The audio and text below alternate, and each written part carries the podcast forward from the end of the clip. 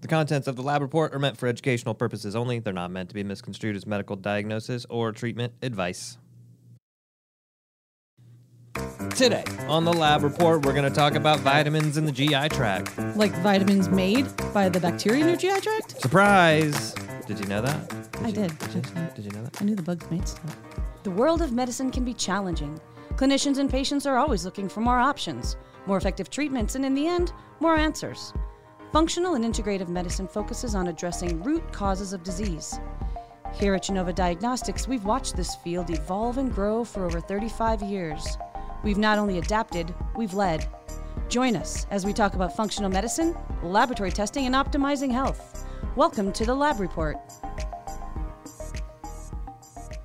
Well, it's the fall. You know what that means. What's that? No more shark attacks. Seriously? Is that that doesn't happen in the fall? No, I haven't really heard that. Depends on where you are, right? I guess that's true. It's confirmation bias. Northern, southern hemisphere? Yeah. Hello! Hey, Michael Chapman, how are you today? I'm doing great. Patti Devers, how are you today? I am crushing it and living my best life. Are you going to add a third one to that at some point? I might. Or are you just... Okay. I might. It's germinating. I think we only truly need one because they're kind of redundant, but that's just my opinion. That's your opinion. And you know what they say about opinions. I do. So this is a podcast called The Lab Report. It's brought to you by Genova Diagnostics. Thanks, Genova. Thanks, Genova. For all the things. And it's where we talk about functional medicine, specialty lab testing, integrative therapeutics, all those goodies, and what can they do if they like what they're hearing. But first, if you're new to this podcast, welcome.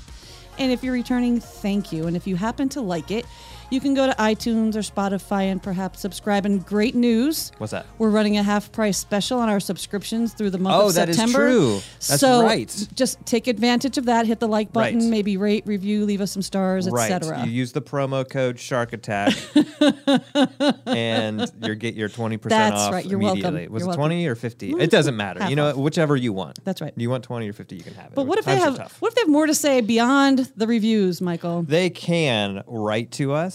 Not with like pencil and paper and stuff like that, but via the interwebs at podcast@gdx.net. That's our email address. Correct. And if you're a patient and you're interested in connecting with Genova doctors or directly ordering testing, you can check out Genova Connect at connect.gdx.net. That's cool. Yeah. That's cool. That's our housekeeping, right? That's it. So that leads us into what we were talking about before, which is why does even...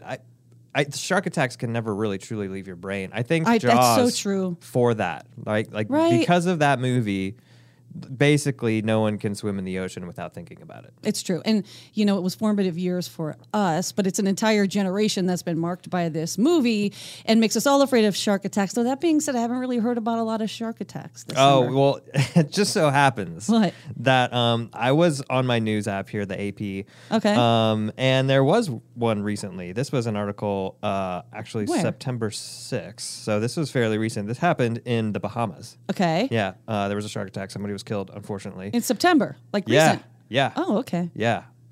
So it's certainly, it can happen, especially in the warmer climates and things like that. And it is unfortunate, and that's exactly what the chief superintendent said, the police spokeswoman. She said, quote, "It's unfortunate." So I thought that was a lot of very effort descriptive, in going into that. But loquacious. The craziest thing about this article, which is at the very end where they're saying, you know, but overall shark attacks are pretty rare. And then they quoted the stat, which was worldwide there are 137 shark attacks last year, 73 of them unprovoked. And I was like, I read that and my brain came to a screeching halt. I was like, record scratch. How many provoked attacks are there? Who is out there provoking shark attacks? Like, I don't, what does that mean? I must not be understanding the definition, but if that's in there and that's their summary paragraph. Who are those people? I want to know more. I'm left not knowing what I need to know. It's a good stat though. Anyway, what are we talking about, Patty? Well, you know, we like to talk about the commensal bacteria in the GI tract, right? I love talking about it. It's one of my favorite things to talk about. Everyone does. Around the dinner table, commensal bacteria. Wow. Seriously? Christmas dinner, commensal bacteria. Your poor family. Your poor family. But we know that the commensal bacteria are so important. They do so many things. They make a lot of metabolites. They communicate with all different parts of your body systemically.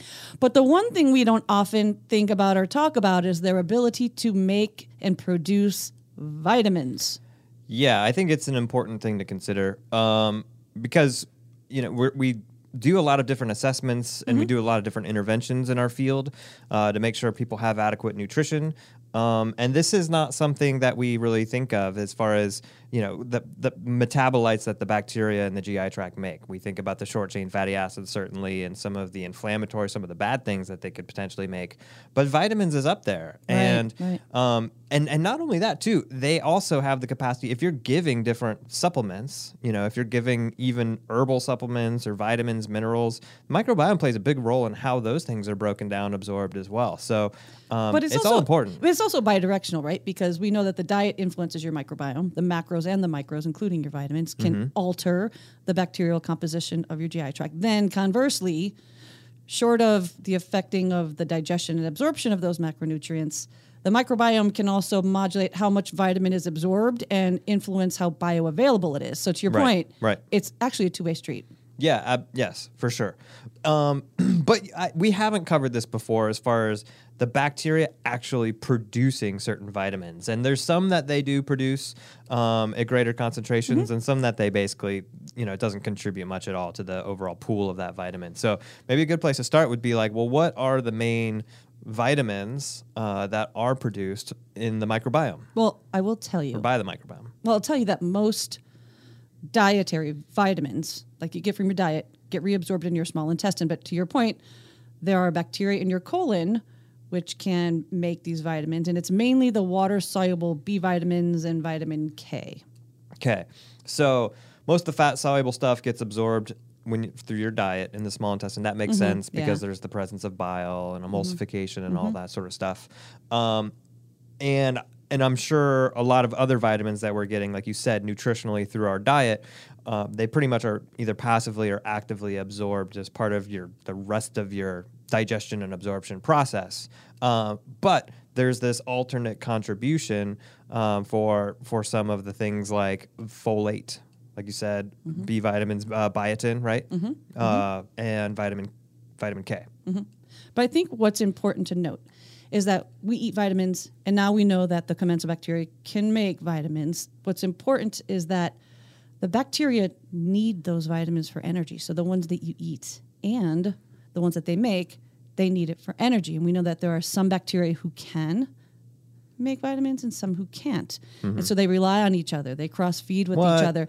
And the bacteria themselves need these vitamins. So although they're making them and we're like, oh, that's cool, maybe that'll get into my systemic circulation, you're not the priority. They actually need them to survive. Okay, couple thoughts. Go. First one, how neighborly of some of these bacteria to be like, you know what, I'm going to make some of this vitamin K and I'll pass it over to this other organism who happens to be inhabiting this place with me. That's pretty interesting. Sweet. The other thing is, are you telling me that we're eating vitamins and we're eating foods with vitamins in them, and these bacteria are just freeloading off that? Potentially. And they're just using these vitamins and we're not even getting them into circulation. Well, what can we do to stop this? No. How can we eradicate this? We can't, because I will tell you, some of it does get into our systemic circulation. And so we all work together, Michael. Just like the bacteria in your gut work together, we have to be friends with our commensal bacteria. I don't work with anyone. Well, some of it actually does get into systemic circulation. That's where this becomes important. No, but I mean, all joking aside, it's super interesting that we typically think about getting adequate nutrition from our diet, right? And that we think it's like this one-to-one. And I quite frankly, I've never thought about it until this episode that so much of the nutrition and the vitamins in them are to ensure that the gut microbiome is in and of itself having a positive impact and a positive role, because some of these vitamins regulate immunity in the GI tract, or they regulate gut inflammation. So they have requirements for the vitamins as much as we do. And so the more that we're feeding them with some of the things that they need, then it's going to help improve our overall system. So they are kind of paying a little bit of rent, I guess. That's right. And I will say that most of our dietary vitamins get broken down and reabsorbed into our systemic circulation in our small intestine. But now we're talking about the colon and the bacteria making some of these vitamins. And so when they do, we're thinking, how is this getting into my systemic circulation? And the answer is that the colonic epithelium can absorb it passively. So that's kind of cool. That is cool. Just like water, right? I mean, there's not a lot of absorption that is typically occurring in the large intestine other than water, but the fact that these vitamins can also passively absorb is very interesting. And I also like the fact that we get first dibs, right? So we eat the food, and then we get the ability to absorb it in the small intestine before it really hits Main Street down there with the microbiome in the large intestine. Hold up before you go. We're running down Main Street, Michael Chapman. Mm-hmm. You just said we get first dibs in the small intestine. I did. You did. But I think it's important for everyone to know that we may not always get first dibs. Here we go. Okay. I know. Like you're saying it depends. It always depends. But let's hypothetically say you have SIBO, small intestinal bacterial overgrowth, and there's way too much bacteria up there where they don't belong. And we know that most of our B12, for example, uses intrinsic factor, must be reabsorbed high up in that small intestine. But what if you have SIBO present? I would assume the same thing that happens with SIBO and basically all other things is that they make a muck of things. They do? They're not supposed to be there, and they're fermenting bile, and they're going crazy. It's like a thunderdome. Yeah. And basically, they're stealing all of our vitamins from us, and they have to be eradicated. Again, we come back to this. But it's not even the fact that there's real estate being taken up by the bacteria that's blocking this reabsorption or the digestion thereof. Actually, the bacteria themselves have a lot of enzymatic reactions that they require to survive, and most of them require B12 as a cofactor. So, in fact, it's Thunderdome in SIBO in the small intestine between us and our need for vitamins and the bacterial need for vitamins. So, basically, they need to be eradicated. Oh, my God. No. Why do you have such strong feelings about what should happen to the microbiome? Is that not what we do in SIBO? Well, I mean... Listen, I'm glad you don't write report commentary for the Genova profiles. But what if I did? Well, you know, that's interesting because it's the fine line between product and content, right? Which is, content's kind of my bag. You're the product dude. And so here you are writing the words for the product. So it sort of makes sense. I've always wondered what it would look like if I got into content, baby. All right. Have you practiced? Like, do you have any examples you want to show us? I got a few rough cuts. Like if I was doing the SIBO report and it were like real bad, then it would sound something like this. All right. The gut is nasty crowded. Imagine Bourbon Street on the last night of Mardi Gras mixed with a Calcutta Bazaar and a Red Hot Chili Peppers concert. What? Now imagine those things running out of food, water, and electricity. That's your gut. Oh, it's mayhem, post-apocalyptic. Bacteria on pikes litter the microvilli. Antibiotics are your only option at this point, and lots of them. Just like in Revelations, you might as well start over with a clean slate. Not only are these prokaryotic minions rampaging against each other, they are poisoning you with their debauchery. It is time for you to stand up against them. Look at it this way. It's either you or them. What are you gonna do? Let these freeloaders lay around raiding your fridge and date your sister? You know what you have to do. I mean, it's a start. You know, I'm sure once it goes through approvals and stuff, there might be some edits. But I think I've got a good knack for this. I'll tell you, I'm actually torn. If nothing else, it's honest, right? And then I'm thinking, I don't think you even have a sister. Do you have a sister? No, I don't. Oh. I will say, as head of the content team, you're hired, and I'm interested to hear your commentary on other profiles moving forward. I won't let you down, boss.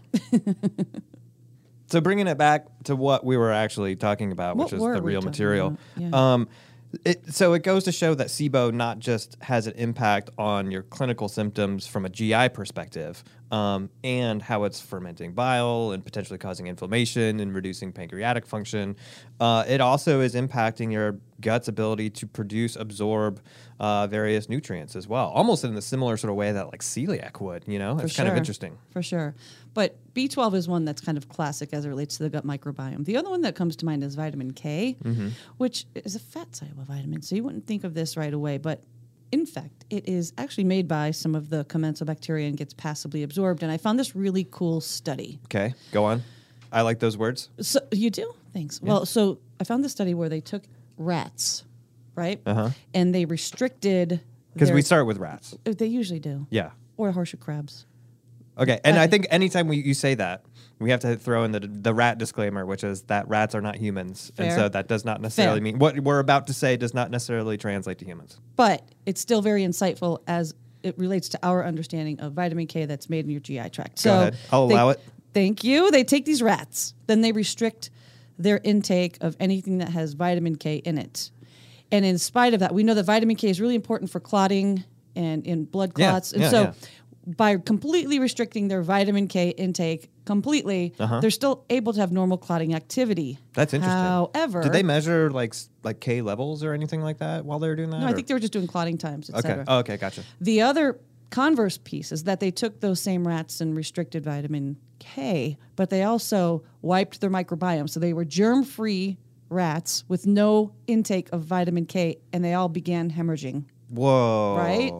So it's telling you that there is some passive reabsorption of vitamin K that's produced by your commensal bacteria such that without it, you can have problems with your bleeding and clotting. That's fascinating. That's fascinating. I mean, that it's hard to, you know, again, make a really great solid hypothesis or interpretation from that, but it sort of alludes to this idea that the microbiome might play more of an important role in modulating or essentially providing vitamin K status such to prevent clotting at maybe even greater levels than what's needed in the diet. It's, you know, obviously that's something that, again, would have to be further evaluated, but it's really interesting. Well, that brings me to the next question then.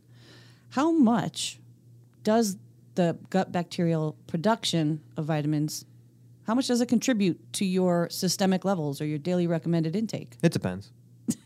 No, by that, I mean, I would assume it's different for each vitamin, right? Oh, yes, we talked about vitamin K right there, but maybe that has a different, you know, level or contribution from B12 or biotin or... Yeah, that's true. And a lot of the latest studies are using metagenomic or shotgun sequencing to look for the potential to make some of these vitamins. And then there's calculations and some speculation around it.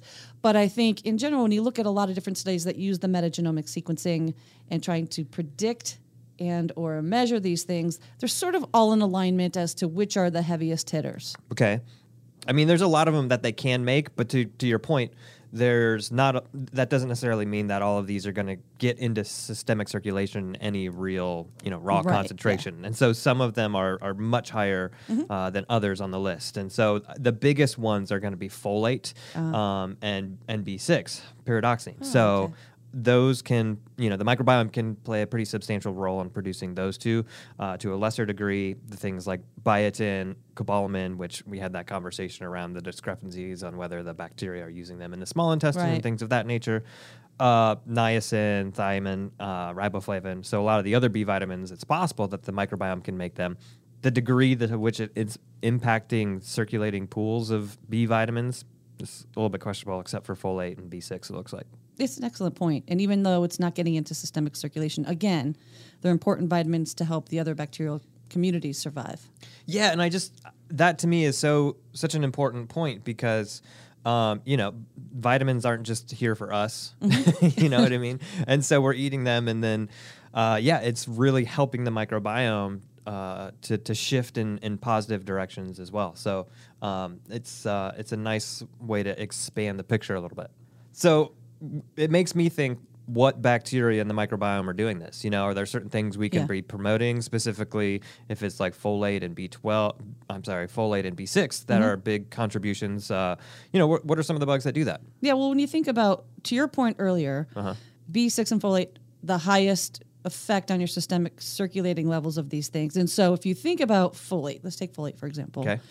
We think about things like Bacteroides fragilis, Prevotella, Clostridium, Lactobacillus. I mean, these are in most people's GI tracts, and it's super important. Currently measure them on the GI Effects? We do. We do. And also, as we look at B6, we're thinking, again, Bacteroides fragilis, Prevotella, Bifidobacterium, Collinsella, H. pylori. Again, to your point, things that we're measuring on the GI Effects. Right. But can we get information about vitamin production from that test? So I think this is a great place to introduce what we're doing with the brand new product, the Microbiomix, which is an add-on to the GIFX, which is whole genome sequencing for the microbiome. And so you would think that a best way to get to this would be you measure the relative concentrations and the relative abundance of those bacteria that you just listed there. But actually, there's kind of even a better way to do that because just because you have a tremendous number of the bacteria, that doesn't mean that they're expressing or producing or containing, you know, all those genes that would actually be doing the thing. So you go a step deeper and you actually measure the relative abundance of the genes that codes for the ability to produce folate, right? And so if you have a real large abundance of genes to produce folate, it's a pretty good assumption that that group of bacteria or that entire microbiome is producing a lot of folate. So that's the power of metagenomics, and that's what we're adding to the GI effects in the form of the microbiomics profile. Wow, you're jumpy over there. Kind of, right? Gotcha. What time is it? Oh, you know what time it is. Question of the day. Question of the day. Question of the day. Question of the day. Wait, what time is it? Oh, I think you know what time it is. Question of the day. Question of the day. Question of the day. Question of the day. What was that punctuation? Rome wasn't built in a day, Patty. All right, so this is actually a good question. And it's from Joe. I haven't heard from Joe in a while. Worried about Joe. I know. Hey, Joe, they're closing the pool this weekend, so just so you know, we're not going to get your pool time in. Rake your leaves. So what this question states is, with the respect to the different vitamins that the microbiome can produce, you know, with each of these vitamins, there's different vitamers, right? So like with B12, there's cobalamin and then methylcobalamin, cyanocobalamin, all those different vitamers. So are there certain vitamers, which ones should we be aware of? Like what forms of these vitamins, say vitamin K or folate, what are they producing actually? Yeah. Excellent question, Joe. Thanks for that. So, also prognostic. And how you knew what we were going to be talking about. Good. But. Well, if you think about just some of the big names, right? You brought this up just now. You're like, all right, let's talk about B9 or folate, which is probably the one that contributes most to our systemic circulation. The bacteria actually synthesize B9 as tetrahydrofolate, and then it gets directly absorbed in the colon and distributed throughout your body. And again, we know from things like metagenomic analysis that it's those big bacterial groups like Bacteroides fragilis, Prevotella, C. diff, Lactobacillus, etc. And then if we think of some of the other big names, we think of B12, which we spent a lot of time talking about in this episode, cobalamin. Yeah. And it actually is synthesized in your gut to produce adenosyl cobalamin. Oh. And then that gets reabsorbed in the large intestine and used by the other bacteria. Which can then be converted into methylcobalamin and some of the other stuff. Okay, all right. And then finally, when we're talking about vitamin K, and we talked about how important it is for clotting, it actually makes K2 aminoquinone. Awesome. Right. So it's making the K2 form of vitamin K. So to your point, there are very specific pathways by which these things are produced, and probably with very good reason. And when we think of K2, you know, there's not just the impact on clotting, but it's also the management of calcium throughout the system, right? And so we use it for osteoporosis, cardiovascular health, to try to pull calcium out of the arteries, things like that. So that's great. Thanks, Bugs. Well, I think it's been helpful. I learned a lot. I did too, right? And it's something none of us really think about. Right. And it makes us appreciate our microbiome even more. Even more. I mean, despite all the bad stuff I said about you were pretty definitive in the fridge and all that sort of stuff. Right. I mean, look how helpful overall this microbiome is. Agree. Especially in balance, right? Right. It depends. I guess. Next time on The Lab Report, we're going to talk about microbiome diversity. Well, who can't get behind diversity? I hear you. I'm a fan.